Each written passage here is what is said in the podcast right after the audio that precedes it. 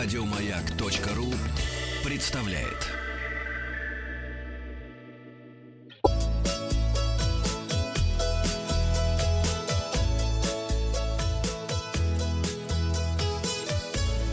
Роза Ветров.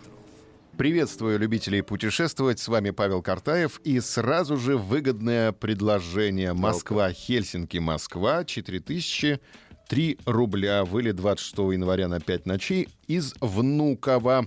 Не пропустите. А сейчас давайте попробуем улететь далеко и дешево. Эксперты туристического сайта SkyScanner сравнили 500 популярных рейсов из России. Оказалось, что километр пути дешевле именно на удаленных международных направлениях. В среднем пассажиры платят 5 рублей 88 копеек за километр. Для сравнения, на близких зарубежных рейсах цена одного километра в среднем составляет почти 10 рублей, а на внутренних 7 рублей 88 копеек. Самым бюджетным вариантом таким образом назван рейс Санкт-Петербург-Нью-Дели. Перелет в индийскую столицу протяженностью почти 5000 километров обходится в 3 рубля 45 копеек за километр. Таким образом, пассажир платит около 17 тысяч рублей за билет в одну сторону. Также в топ-5 выгодных рейсов оказались перелеты из Москвы в Джакарту, из Санкт-Петербурга в Ден-Пасар, Сингапур и Гонконг. Из российской столицы выгодно летать в Манилу. Перелет в филиппинский город обходится в 3 рубля 94 копейки за километр. К сожалению, туристы так не считают по километру. Это плохо, надо считать, потому что это экономика, и это реально работает. Немецкий Европа-парк. Европа-парк откроется в апреле после ремонта. Это будет 44-й сезон. Открывается Европа-парк 6 апреля. Большой парк, второй после Диснейленда. Посетители смогут оценить множество новых развлечений. К ним, например, относятся 360-градусный приключенческий аттракцион «Миссия астронавта», захватывающее шоу о жизни в космосе и путешествии на Международную космическую станцию. Кроме того, будут обновлены любимые среди посетителей аттракционы «Джим Баттон», путешествие по Лёмерленду. Будет аттракцион для любителей «Мадам Фройденрайх». О, я уже хочу этот аттракцион. Также будет замок с привидениями и аттракцион с рафтами. Рафт — это такая лодка. Да, резиновая. До конца 2019 года откроется масштабный водный аттракцион Рулантика. В 2017 году Европа-парк был назван лучшим парком развлечений в мире. На данный момент он является вторым по посещаемости парком в Европе после парижского Диснейленда. Средняя цена на билеты Москва-Штутгарт-Москва на апрель 12 тысяч рублей. Такой же ценник на билеты до Франкфурта на Майне и обратно из этих городов до Европа-парк 2 с небольшим часа пути. То есть между Франкфуртом и Штутгартом.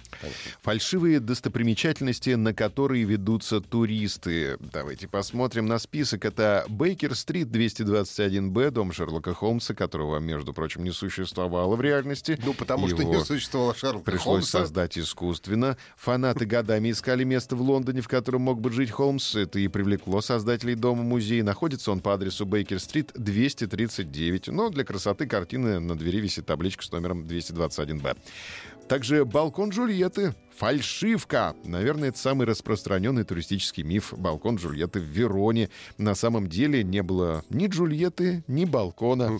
Ну, кстати, в оправдании Шерлока Холмса хочу сказать, что в этом музее хотя бы все вещи, которые туда свезены, они... настоящие. Ну, как, они все елизаветинские, по-моему, то есть им все минимум по 100 лет. То есть это вещи аутентичные, исторические хотя бы. Ну...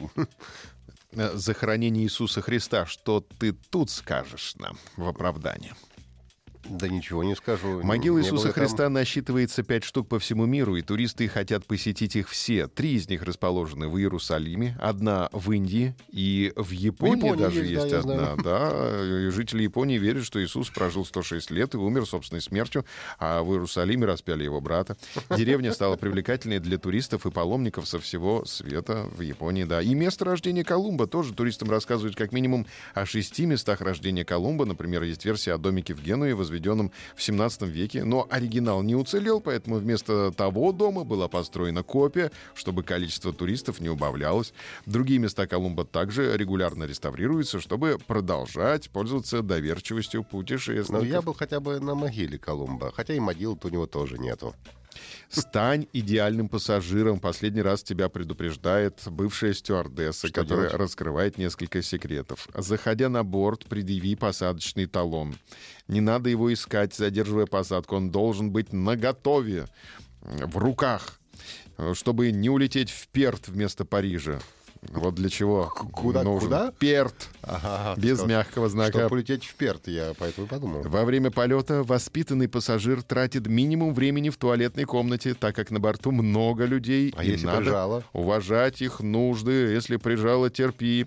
Белинда советует пассажирам также думать о том, что после них в туалет зайдут другие путешественники, поэтому следует быть аккуратным. Ну, это как пойдет, знаешь. Это ведь опять... А если прижало?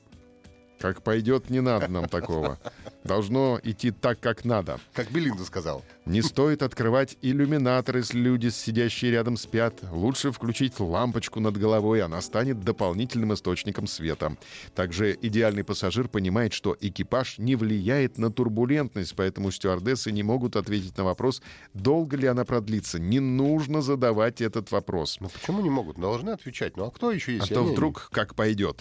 Доброжелательный пассажир с пониманием относится к ситуации, когда какая-то еда на борту заканчивается. Белинда говорит, что иногда, когда человек располагает к себе команду, бортпроводники могут угостить его дополнительным питанием. Так что веди себя хорошо, тебе достанется сахарная косточка. Наибольшее раздражение у стюардесс вызывают те, кто просит ручки для заполнения иммиграционных форм, и те, кто, засыпая, занимают часть прохода. И еще пассажиры должны сами разместить ручную кладь на багажной полке. Стюардессам запрещено выполнять это действие, так как они могут получить травму. И поэтому не нужно просить их об этом.